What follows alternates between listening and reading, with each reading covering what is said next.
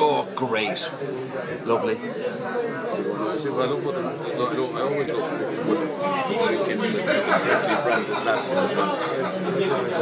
you didn't order Beamish, did you? Did you?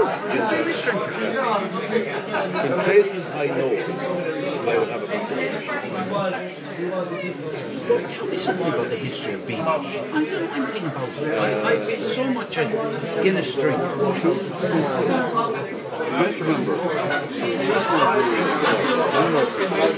set up by two families. And I think one was based around the Paris, which I think was the Beamish. Of course it would be. But they said 19th century, They were 19th century. Yeah. Yeah. In, co- in local competition with Guinness. No, sure, Guinness would be in the area at all. Sure, how could you get Guinness down here? It would take, no, it would take three days to come down. Didn't have a train. Only from the 1860s or 70s. I, I don't. I should know. see, There's I- an I- I area tell- I don't know anything You see, about. I tell you what I find. So I do, the family, you know, the family right? And I'm always trying to triangulate information because you know you're working up a record or two. I have one tonight now, for example. I think I have found my granduncle finally. Disappeared on the ship. Disappeared first of all full stop. So, so given that his nephew is still alive, this is how close this is in reality. So my, my uncle's Tom, uncle, my uncle Tom, my mother's uncle, Right. right, disappeared. And the family lore was he went to America and we heard no more about him. And growing up as a kid, there was an Uncle Jack, variously called John and Sean, who went off. And my grandfather wouldn't talk about him, so we suspected it was something got to do with, we thought it was Civil War because his brother Tom also left. And basically, Tom lived in Coventry and never came back to Ireland again. So, our family lore was there was an involvement in the Civil War, involvement in our independence, uh, them.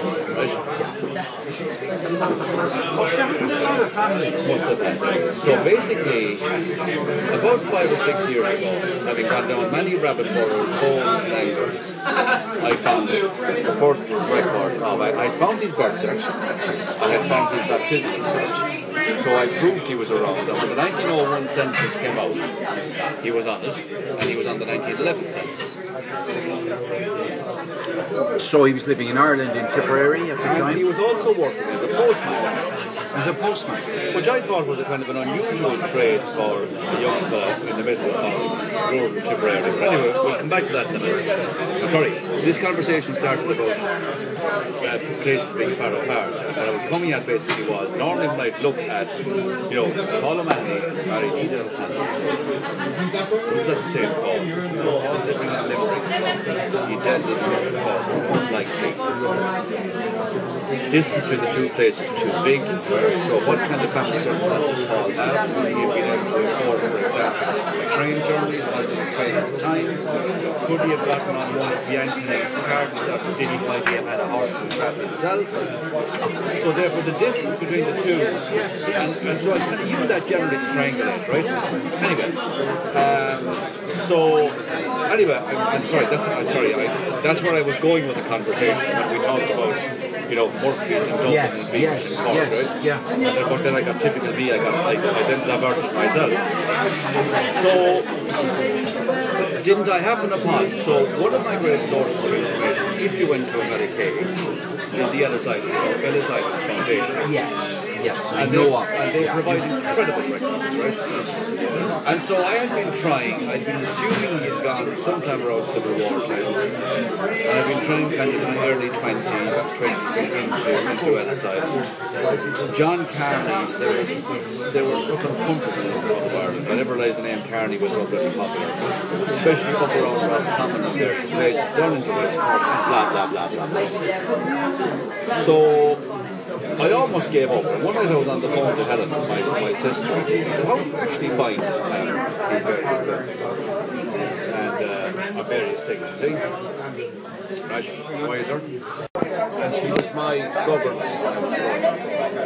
Governess. Well, says Rose, my mother worked as a governess, but was down in West Cork, not in That's where I'm from, Cork. Oh, she said. What he says, Miss O'Connell was so kind to me. Oh my God. You're not by any chance the Salford Town Shit! Which she said, I am. And she said, well, I just look up the. And with that, he just put, was a victory bond. He burst out crying. She burst out crying. Two of the arms around. Oh, how lovely. Oh, how lovely. Oh my God. That is just, Just glory. Yeah, yeah, yeah, yeah, yeah. So anyway, George Sutherland, the Holy God, oh sorry, you mentioned the George there, right? Yeah, I invited down. So he invited us down to the castle, as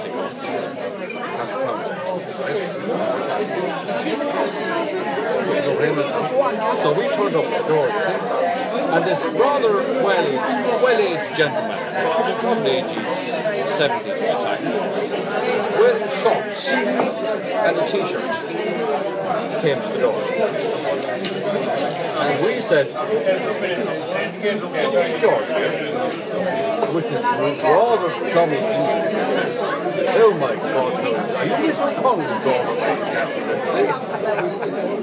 She said, I am. We've been expecting you. And oh my God, she said, of course George is here. If George was here, it's away the fucking castle.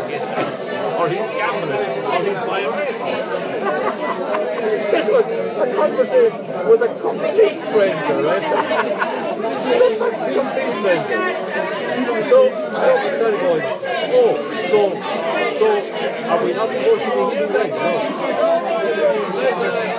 George was the castle, he says, but uh, his mother thought better that he gave to his sister. I happen to be married to his sister.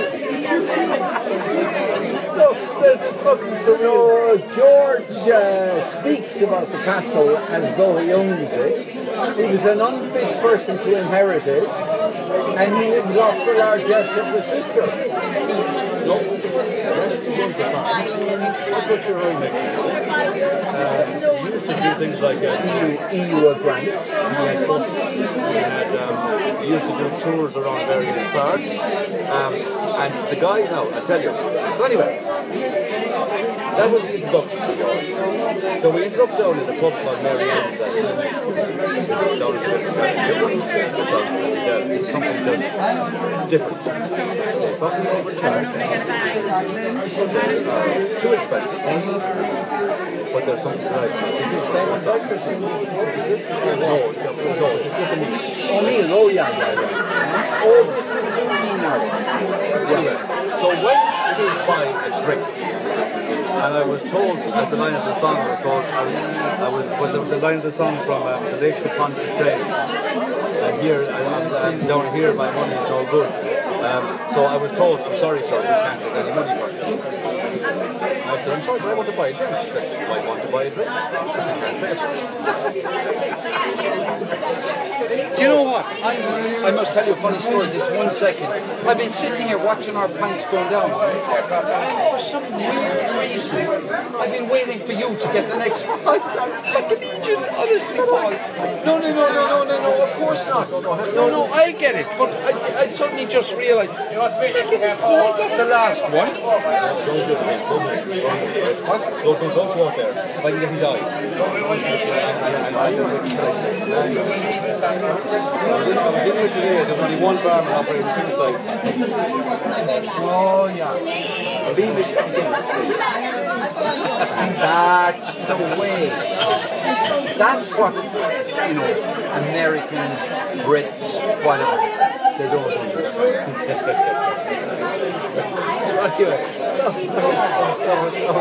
Oh, so, so when you said you want to George, then wait a second.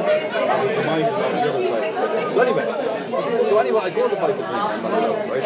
And so I go back to the table, I just get a drink with this. So one of them goes, it's expensive here, we're going back. So he runs up from some room into the, big drawing room.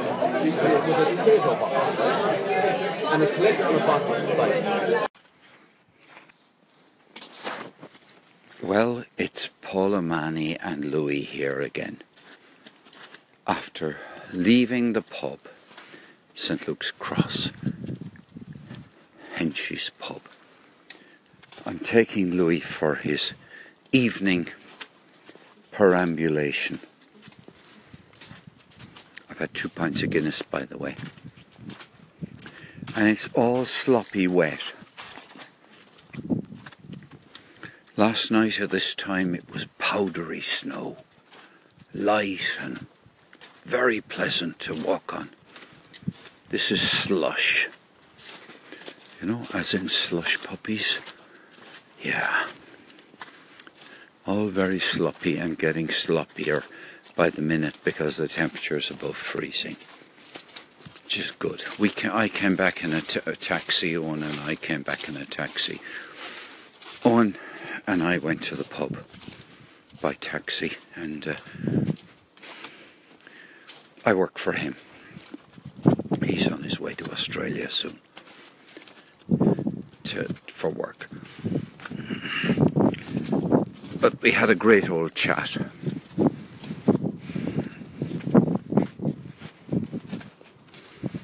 More wind than the last few days. Okay, Louis, I'm going to let you off the lead. We'll go around the corner though first, because I don't want you running back home. Deciding you don't like what it's like outside. I have to be more careful walking in this than I would. Oh, I must follow Robert Neal's advice about how to put my foot down. Yeah. I must admit that even though I got great advice from Robert Neal, I didn't uh, f- remember it last time I was out. But this time I do. This feels more treacherous. Okay, I'm going to pause the audio, walk a bit more, eat an apple first, and then I'll come back and add a bit more.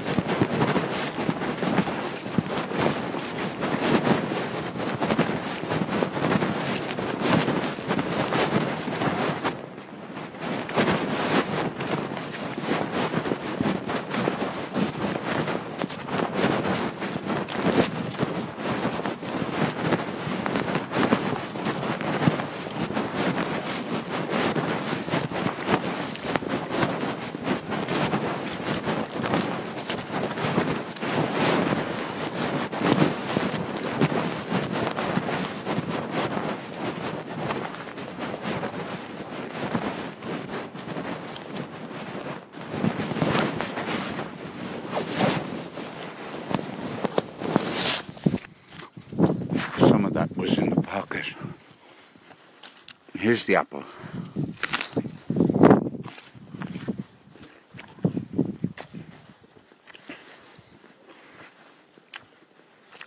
You don't usually eat an apple after two pints of Guinness.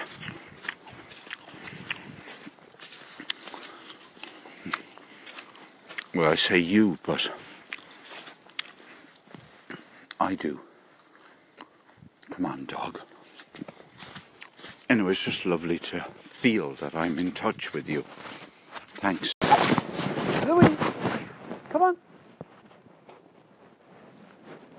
Come on.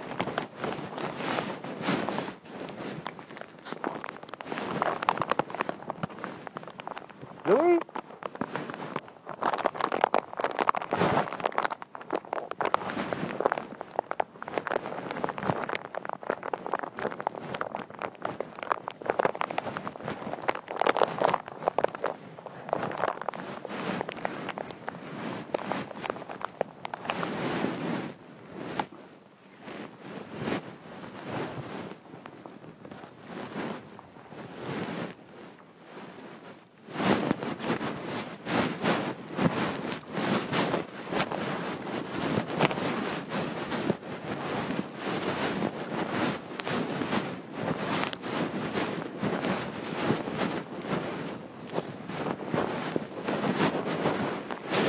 Louis, come on.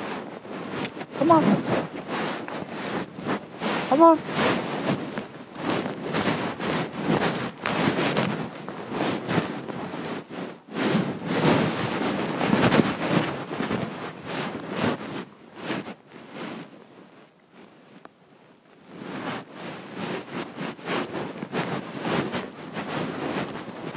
Louis, come here. Come here.